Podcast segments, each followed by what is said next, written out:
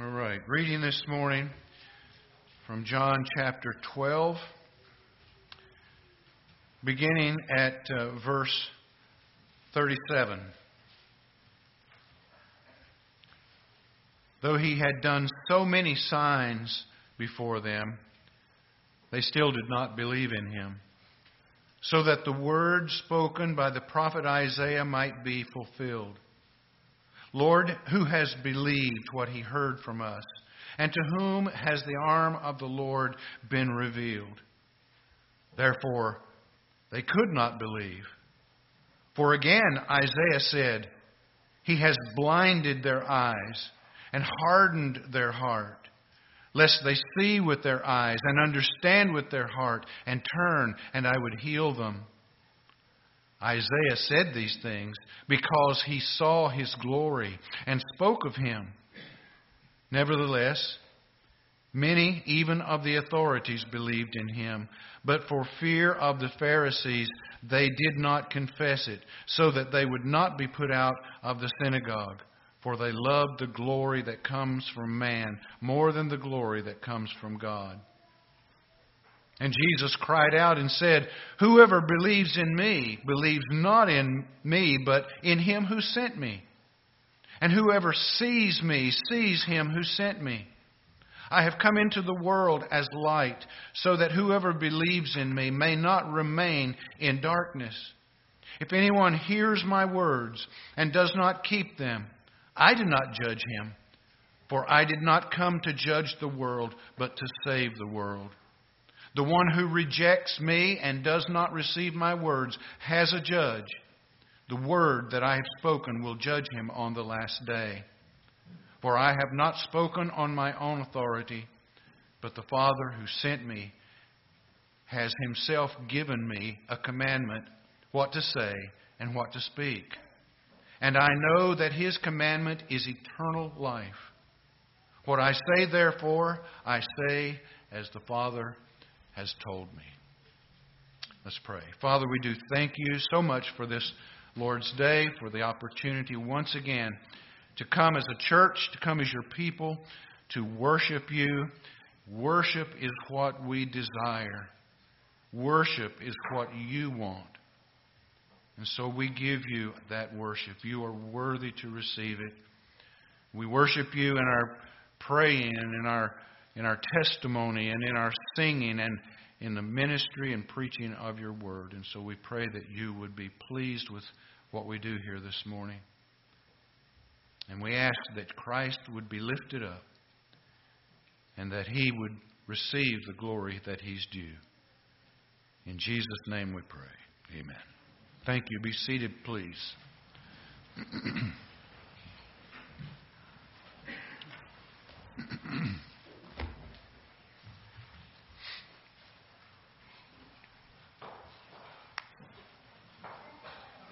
It's good to see everyone this morning, and uh, bless you for being here. I still, I still see a few that aren't here, and we pray that they'll be back again very soon. Well, we have we have been in the Gospel of John now 118 weeks, and um, We've come pretty much pretty close to the end of chapter 12. I think maybe one more week of chapter 12 before we go into chapter 13 and the, the final work of Christ in his earthly ministry and in ministering to his disciples exclusively. As Jesus lived and moved among the Jews, he was constantly pro- proving himself to them as Messiah.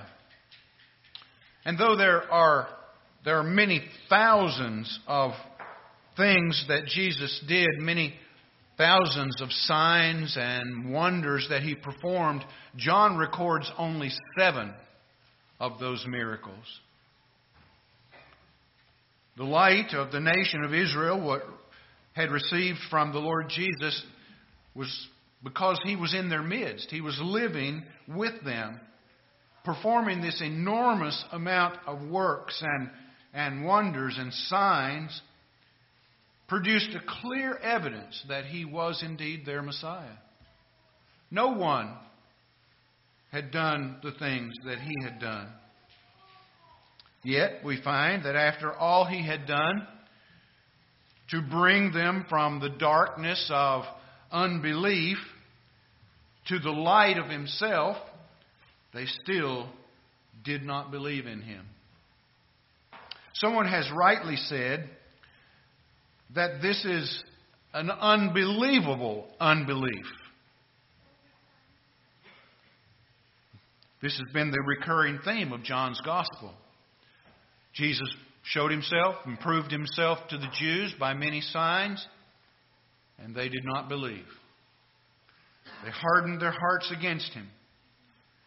The Jews had not simply heard of his fame and works from a distance, they did not receive or, or, or, understand his works from a third or a fourth party, even a second party. They were eyewitnesses of the things he had done.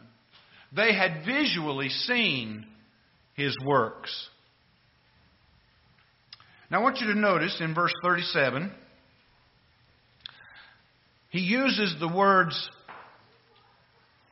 um, he uses the words before them, though he had done so many signs before them. This wasn't this wasn't the, the Jews getting information about the things he'd done. They were following him around. They were there when he healed the paralytic man who was let down through the roof. They were, they were there when he healed the blind man outside of the city, outside of the, te- the temple in Jerusalem. They were there when Lazarus was raised from the dead. They saw these things themselves. And yet, they did not believe them. This was what originally brought Nicodemus to Jesus in chapter 3, if you'll recall. Nicodemus came saying, We know that you are from God because no one can do the signs and wonders that you do unless God is with him. At least Nicodemus recognized where the signs and the wonders came from. But his giving sight to blind eyes, his healing of lame legs, his raising of the dead were things that they could not deny or disprove. And they were so many and so great that it became an aggravation to their unbelief. but this is the nature of sin.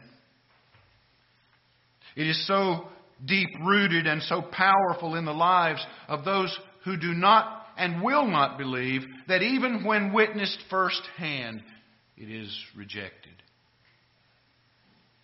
It's hard to understand, isn't it? Remember in Luke 15 when the rich man died and in hell he lifted up his eyes and saw Abraham over on the side of paradise and he was tormented in the flame and he said, Abraham, send someone to tell my five brothers not to come to this terrible place. And Abraham said, they have Moses and the prophets. Let them listen to them. But no, if one rises from the dead to come and tell them, they will believe him. No. Even if one rose from the dead, they would still not believe. These Jews that Jesus is speaking to here in chapter uh, 12, they are the epitome of the natural person that Paul speaks of in 1 Corinthians chapter 2 verse 14. They are the natural person who does not regard the things of the Spirit of God. And they cannot understand it because it is spiritually discerned. Only the all powerful work of a sovereign God can turn people around from unbelief to belief. And it's no different today than it was in biblical times. People still have before their eyes, before their very eyes, they have the lives of people whom Christ has changed, who has been ta- people who have been taken out of darkness and are now walking in light, people who's, who used to love their sin now hate their sin. These, their lives are completely different, and yet people see their changed lives and they refuse to believe that it was God that made them change.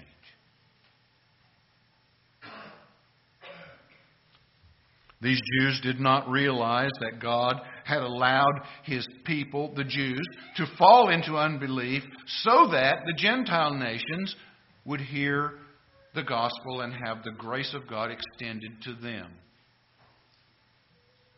This is what Paul speaks of in Romans chapter 9 through 11.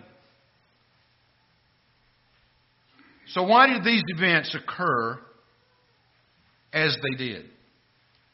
Why did they unfold the way that they came about?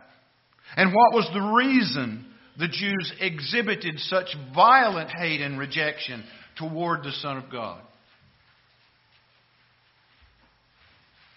Don Carson writes The Christian answer is clearly articulated in Paul from Romans 9 to 11 as here. Is that this is that this unbelief was not only foreseen by Scripture, but on that very account necessitated by Scripture. I said, I made the statement last week that even though they rejected Christ and having seen all that he had done, that there was a more important reason for their unbelief and rejection. And it was so that the scriptures of the Old Testament prophets might be fulfilled. All of the scripture has to be fulfilled. And God is in the business of fulfilling it. Now, John gives two causes for Israel's unbelief. One is divine, a divine cause, and the other is a human cause. What we're talking about here is divine sovereignty and human responsibility. We are not of those who believe that divine sovereignty dictates and that man has no responsibility. There are people who believe that. There are also people who believe that humans are responsible, but God is not necessarily sovereign in what he does. We don't believe that either. We believe both of these truths that God is absolutely and unequivocally sovereign in all that he does. And we also believe that man is absolutely responsible for what he does. The unbelief of the Jewish nation was in accord with the prophecy of the Old Testament prophet Isaiah. Now, John inserts this. We're not given here that Jesus said these things, although he had said them previously, which we'll get to in a moment. But John inserted this under the inspiration of God to show the importance of the fulfilling of Scripture from the Old Testament. And so he quotes the prophet Isaiah, which is in line with the sovereignty of God. In verse 38, he says, It was so that the word by the prophet Isaiah might be fulfilled. What word was that? Well, he tells us. Lord, who has believed what we heard? And to whom has the arm of the Lord been revealed? These are both questions that Isaiah writes. They're found in chapter 53 and verse 1 of Isaiah's prophecy. And in that chapter, which, by the way, was removed from the Jewish Old Testament Bible, in that chapter, he, he reveals the life and work of the Messiah. In fact, when read, when, when read to Jewish people who, are, who are, have no knowledge of chapter 53, when read to them and asked, Who is this scripture speaking of? invariably they all say, The Messiah. And yet it is so accurately describes the Lord Jesus Christ. Now, there are two parts to the verse, and I want that as it relates to Jesus, two parts. It speaks of His Word, and it speaks of His works and deeds. What we have heard is His Word. The arm of the Lord is His works, the powerful acts of God that Jesus did by signs and wonders. So let's look at the two parts individually. The first part, Isaiah says, Who has believed what he has heard from us? Well, the answer to that question is not very many, just a few. There's only a few that truly believe. There's only a few that actually hear what God has said and it affects their hearts. Jesus had warned that those who truly believed in him would be few. Turn to Matthew chapter 7. Look at verse 13 and 14. Matthew 7.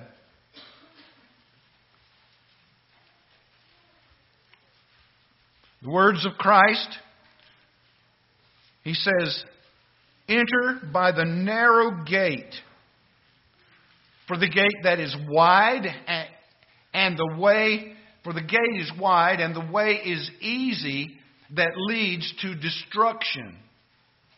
That's the easy life.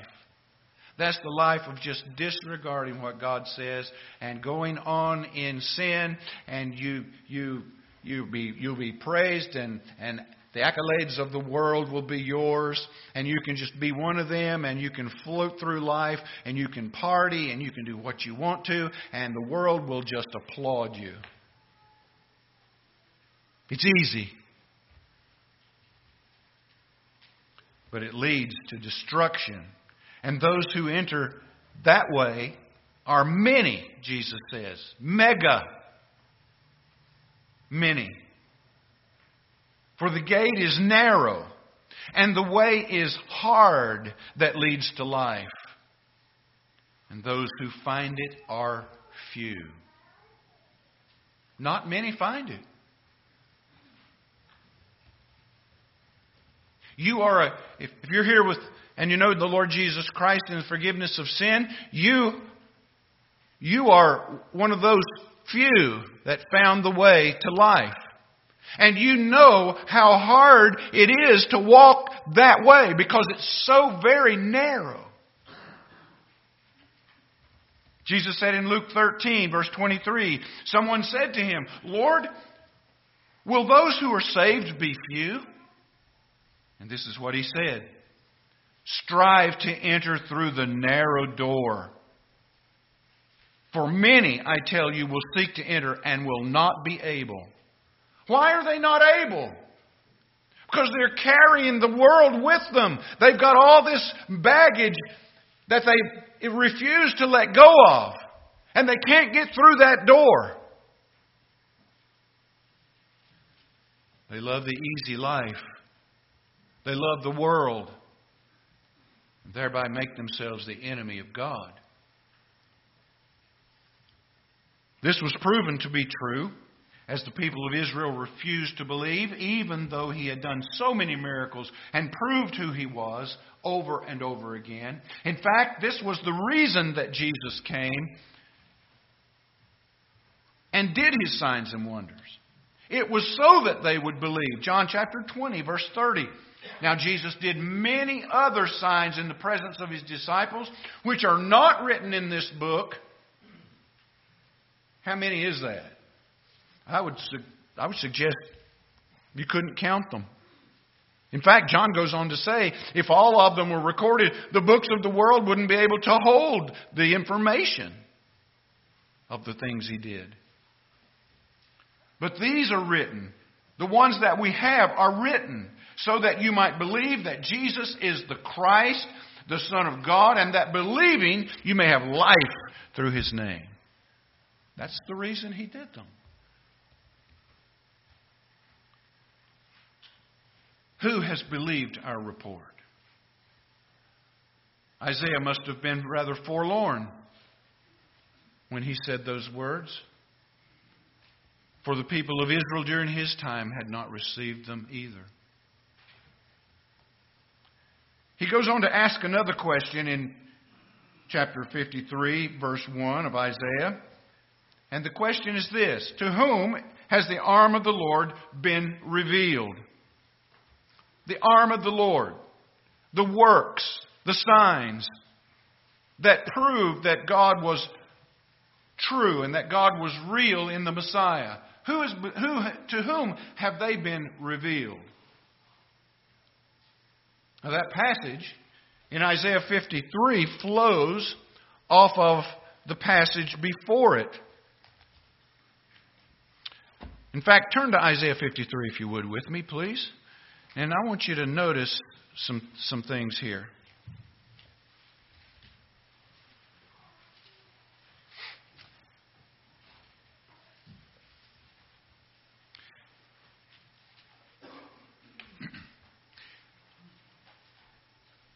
He says in Isaiah 53 and verse, uh, verse 1, he says, Who has believed what he has heard from us, and to whom has the arm of the Lord been revealed? But if you back up to, to chapter 52 and beginning at verse 13, notice what he says. Behold, my servant shall act wisely. He shall be high and lifted up, and shall be exalted. That's the Messiah. That's God's servant, the Lord Jesus. Verse 14 As many as were astonished at you, his appearance was so marred beyond human semblance, and his form beyond that of the children of mankind. So shall he sprinkle many nations.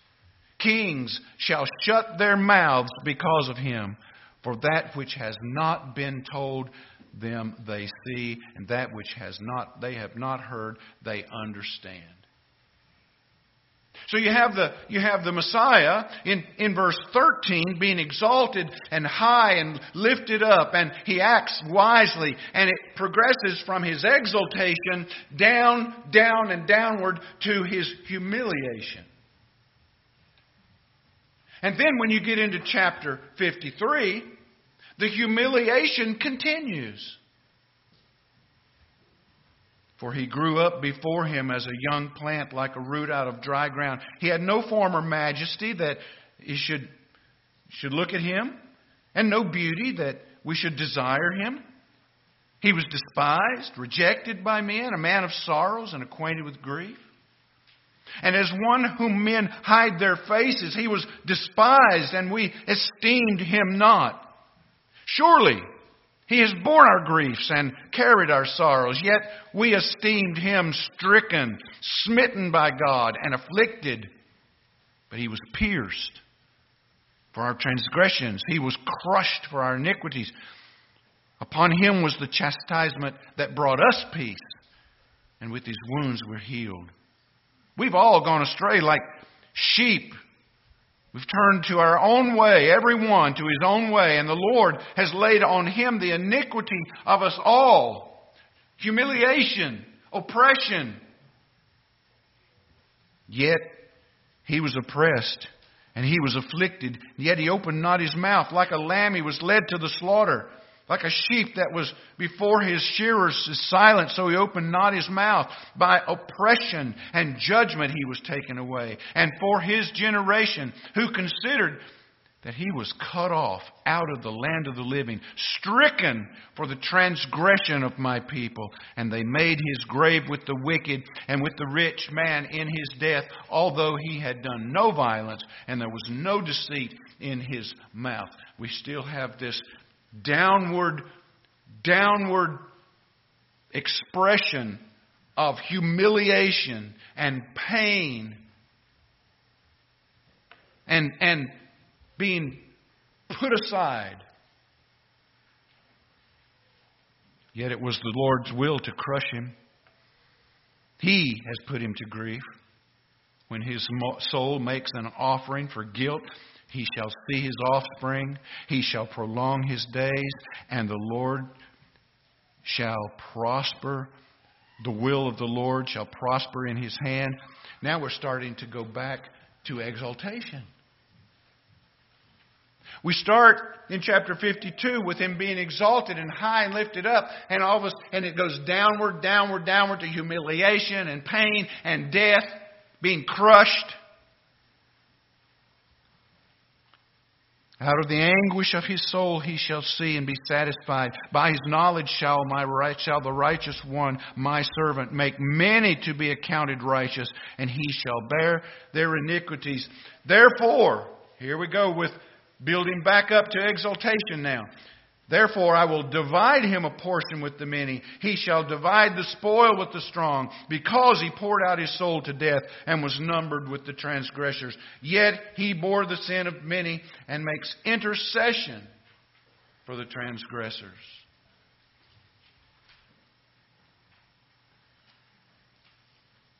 so you have this picture of the of the Lord's Messiah, once high and exalted and lifted up, but coming and condescending to be a man and being oppressed and being scorned and finally killed. But then what happens? He rises from the dead. He's glorious. He ascends back to heaven and takes his place seated at the right hand of the throne of his Father in heaven.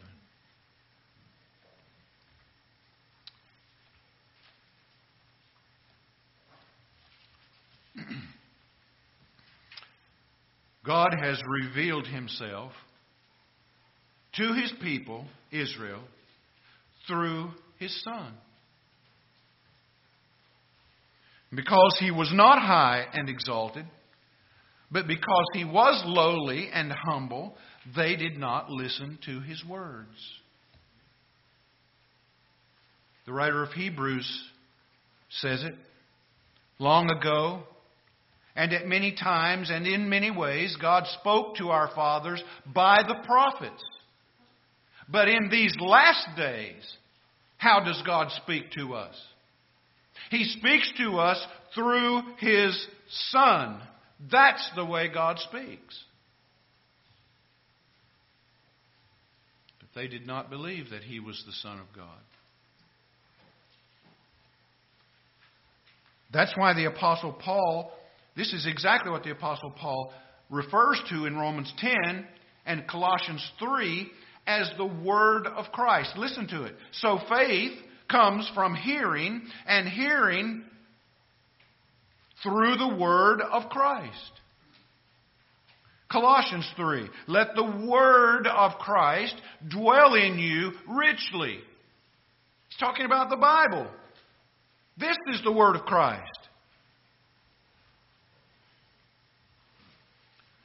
Now I want you to notice in verses 38 through 40 that the people not only would not believe, in him, but they could not believe in him.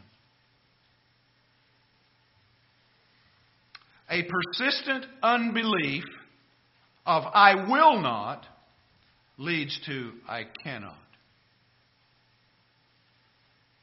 John Murray writes this way We must never forget that it is by God's appointment that if His Word does not make alive, it must deaden. There's only two options there's life, and there's death. There's nothing in between.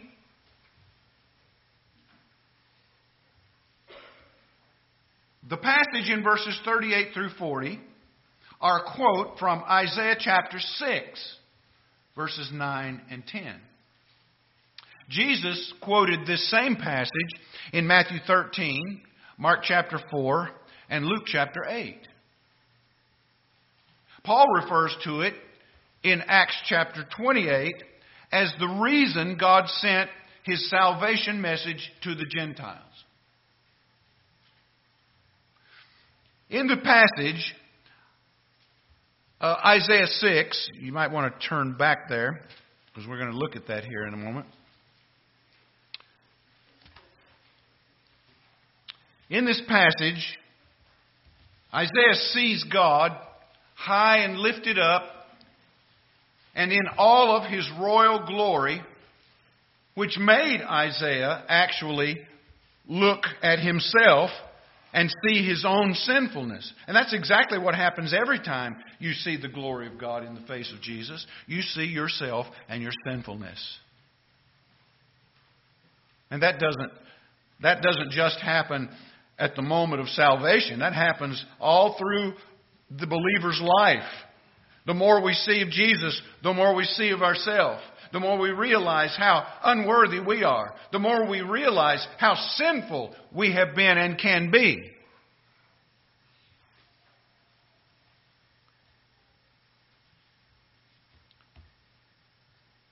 It also ascribes, this passage also ascribes everything to the will of God. And unless God is active in the mission that he gives Isaiah, then nothing is possible. That's why when we open the scriptures and we preach from it, we believe that it is the Word of God that will do the work that God intends to be done. It is not me, it is not you, it is not any other preacher. It's the Word of the living God that does the work. Now, notice the formula. If you, if you look at verses 9 and 10, and we're going to read the other part of the passage in a moment. Verses 9 and 10, he said, This is God speaking to Isaiah, verse 9. And he said, Go and say to this people, Keep on hearing, but do not understand. Keep on seeing, but do not perceive. Make the heart of this people dull, and their ears heavy, and blind their eyes, lest they see with their eyes and hear with their ears and understand with their hearts and, I, and turn and be healed. This is the passage that John quotes in chapter, in chapter 12. now, notice the formula healing, or, or they're being blind, blinded, hardened, not understanding, not turning, and being healed. The blinding of these people was not against their will, but in conjunction with it.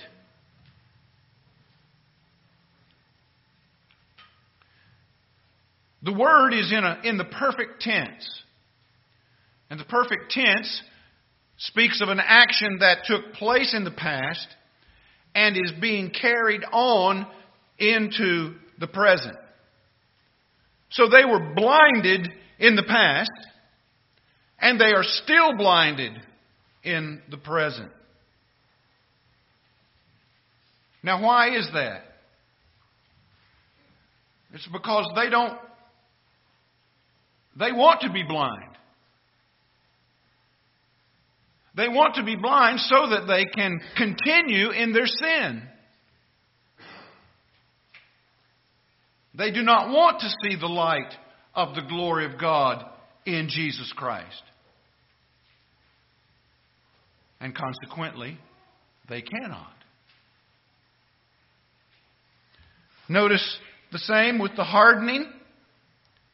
As a result of their blindness, they become hard of heart. The word hardened there is a, a word that speaks of developing calluses.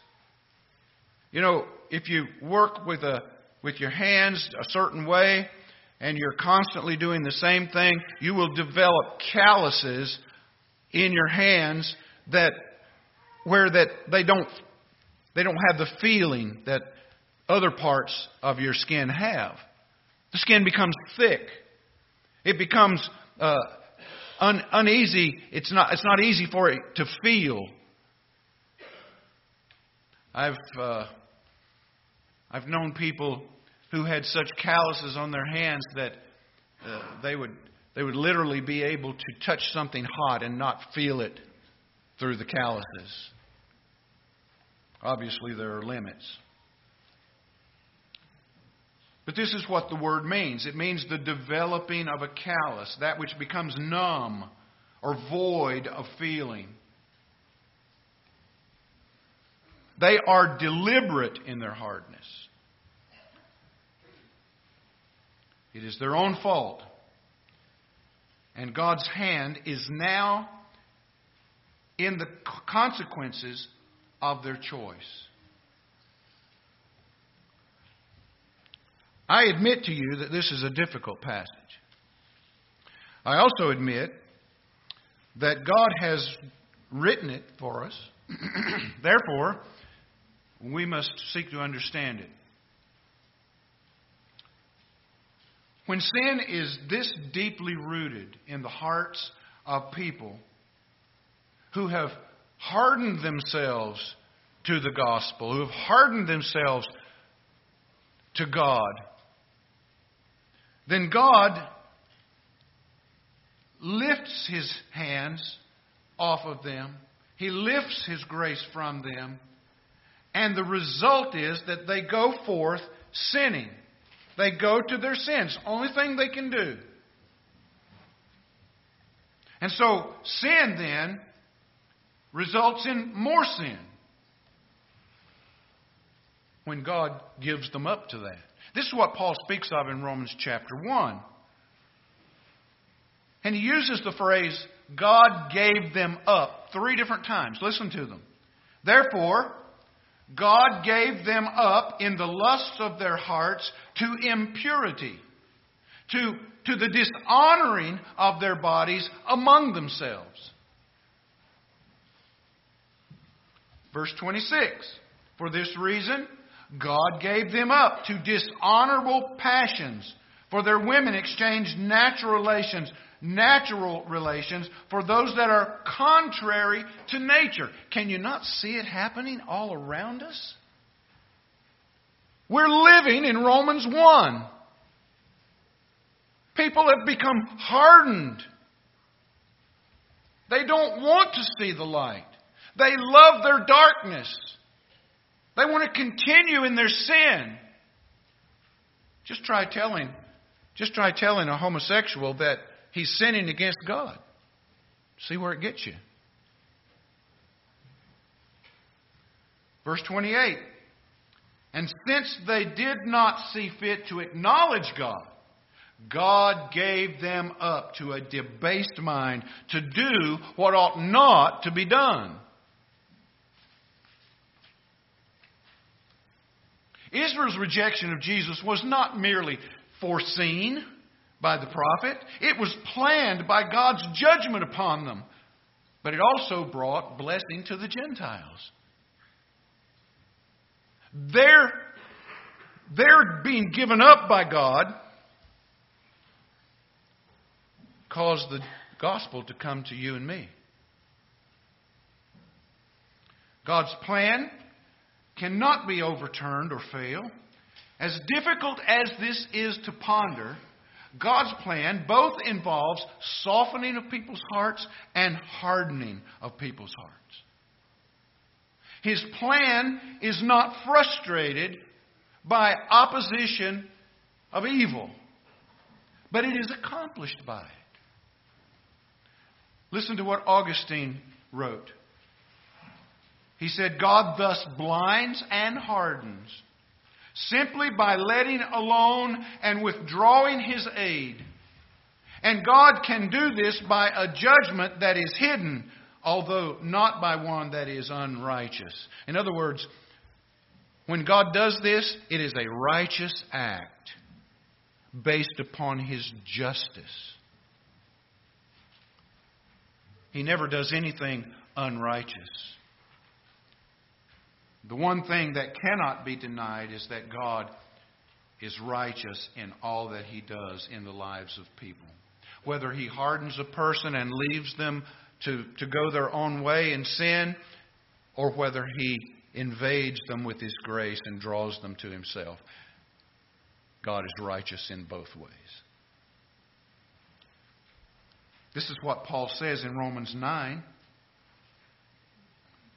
Look at it with me. Romans 9. Verse 14, beginning at verse 14.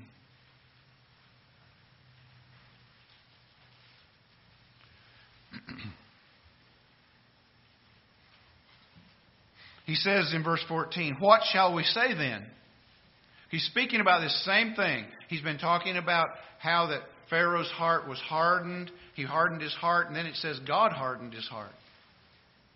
Watch what he says. What shall we say then? Is there injustice on God's part? Did God, did God do something wrong when he caused Pharaoh's heart to be hardened against his people and against him? By no means, Paul says. For he says to Moses, I will have mercy on whom I will have mercy and I will have compassion on whom I have compassion. So then it depends not on human will or exertion, but on God who has mercy. For the scripture says to Pharaoh, For this very purpose I've raised you up, that I might show my power in you, and that my name might be proclaimed in all the earth. So then he has mercy on whoever he wills and he hardens whomever he wills. Hard words. Difficult to understand. How can God be totally and completely sovereign and at the same time hold people responsible? How is it that he can harden a person's heart so that they cannot believe and then judge them for not believing? And yet, that's exactly right. God has every right, as the sovereign of the universe, to judge the years of rebellion, the misuse of privilege, and the forsaking of divine truth which Israel was privy to. Think about America today. Think of the light that God has shone on this nation. Does He have every right to continue to harden people in their lives of sin when they have rejected the light. And we've become a nation no longer under God, but under ourselves.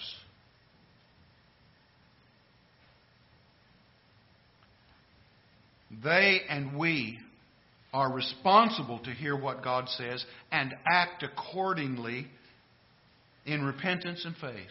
That's His command. Repent. Believe. The difficulty is that people who are blind and deaf think they can see and hear. And in the thinking that they see everything right and they hear everything right, it causes their, harden, their hearts to become hardened.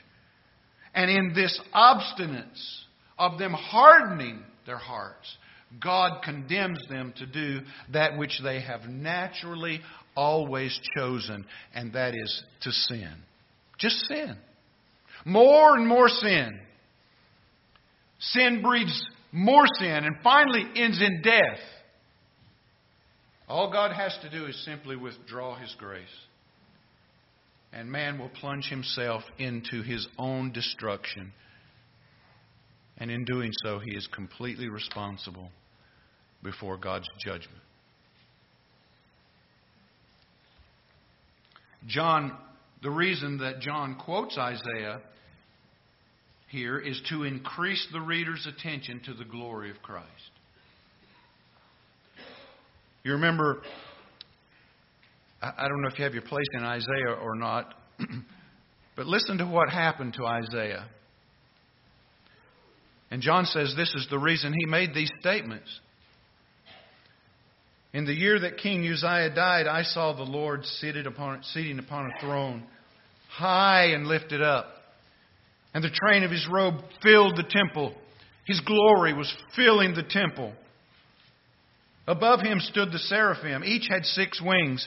With two, they covered their face, and with two he covered his feet, and with two he flew. And one called out to another and said, Holy, holy, holy is the Lord of hosts. The whole earth is full of his glory. And the foundations of the thresholds shook at the voice of him who called, and the house was filled with smoke.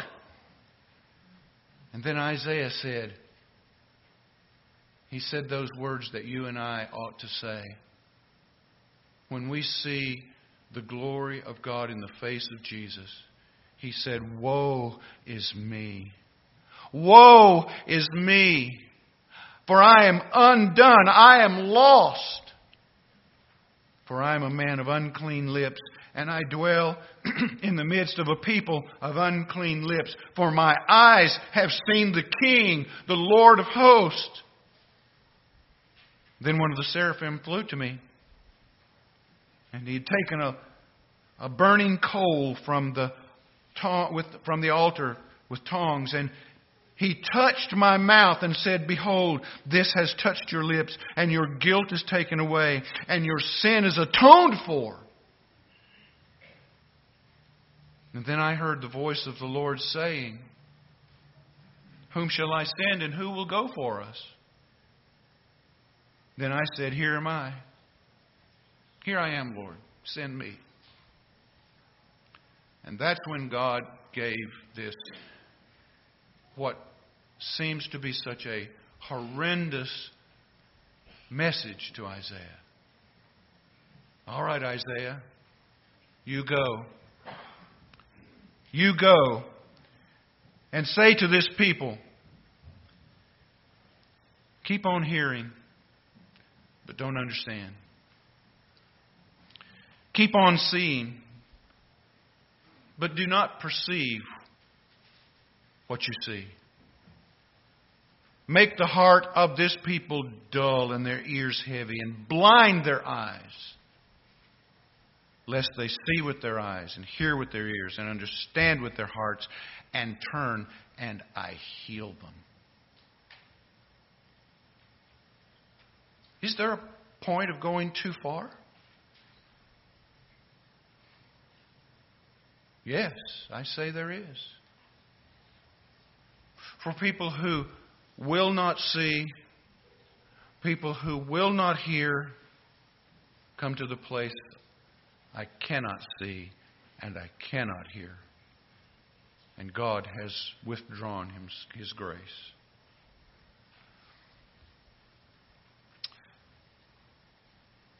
And so God condemns them. The glory of Christ is at stake. And when the glory of Christ is seen and recognized, it brings about a view of our own sinfulness, a recognition of our lost estate. This is what Isaiah is talking about.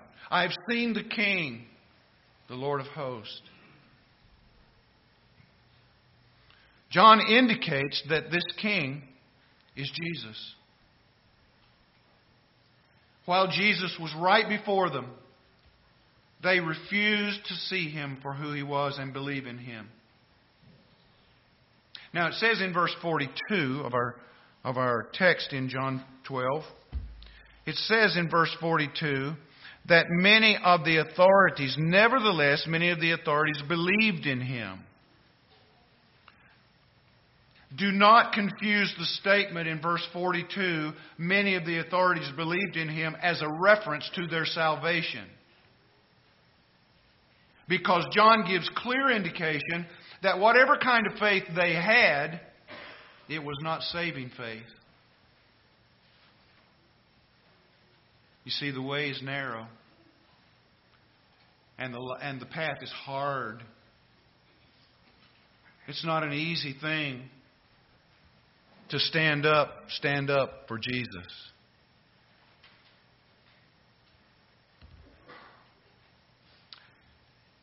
Now, why is it not saving faith? Because they would not confess him before men. Listen to what, Je- what Jesus said in, in Matthew chapter 10. So everyone who acknowledges me before men, I also will acknowledge before my Father who is in heaven. But whoever denies me before men, I also will deny before my Father who is in heaven. That was Matthew 10, verse 32 and 33. Listen to Luke 16. And he said to them, You are those who justify yourselves before men, but God knows your heart. For what is exalted among men is an abomination of God. The authorities had already decreed that if anyone would confess him as the Christ, they should be put out of the synagogue. What, what kind of a punishment is that? It meant that they would be banished from their position. They would be ostracized from the people. They would receive no respect and no admiration from the people.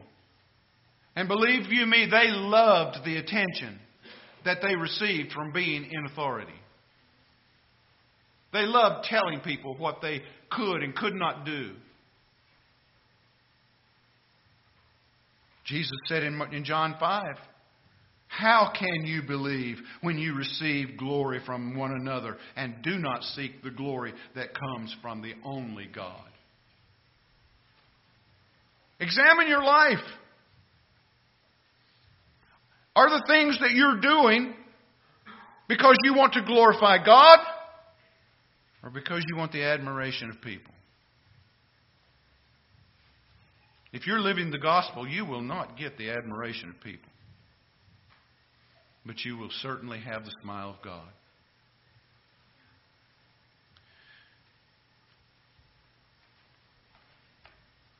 The approval of men will always bring you to a crisis point when confessing biblical truth.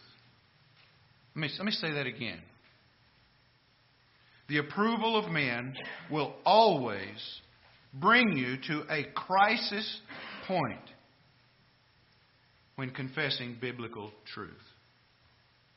Those who stand up for biblical truth will at some point be called upon to decide whether they will follow Christ or whether they will follow someone else or some other path.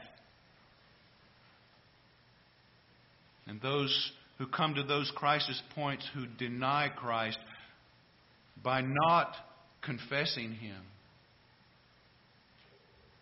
Hmm their faith should come in question. True faith always follows Christ no matter what the consequences. No matter what the consequences. Even if it means the loss of everything we hold dear or the loss of our own lives.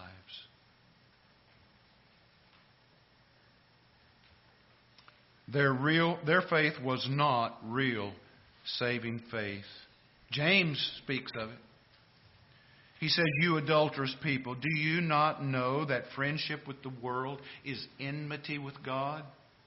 Therefore, whoever wishes to be the friend of the world makes himself an enemy to God. So I ask you this morning, as those who profess to know Christ and to love Him, had you rather have everlasting life and peace and the approval of God, or the temporary comforts and approval of men, which would end in final judgment and being away from the presence of God in suffering? For you see, those are the only two choices that exist.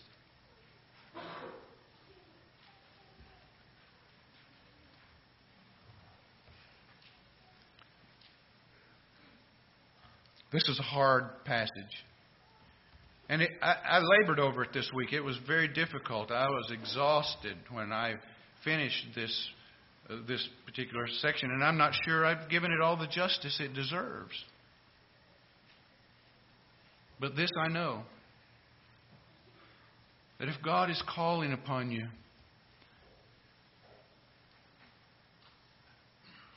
then confess Him. If He's if He's giving you opportunity to stand up for Him, stand up for Him. Because if you deny Him, He will deny you. Examine yourself to see if you are in the faith. It's always a good thing to do. Let's pray.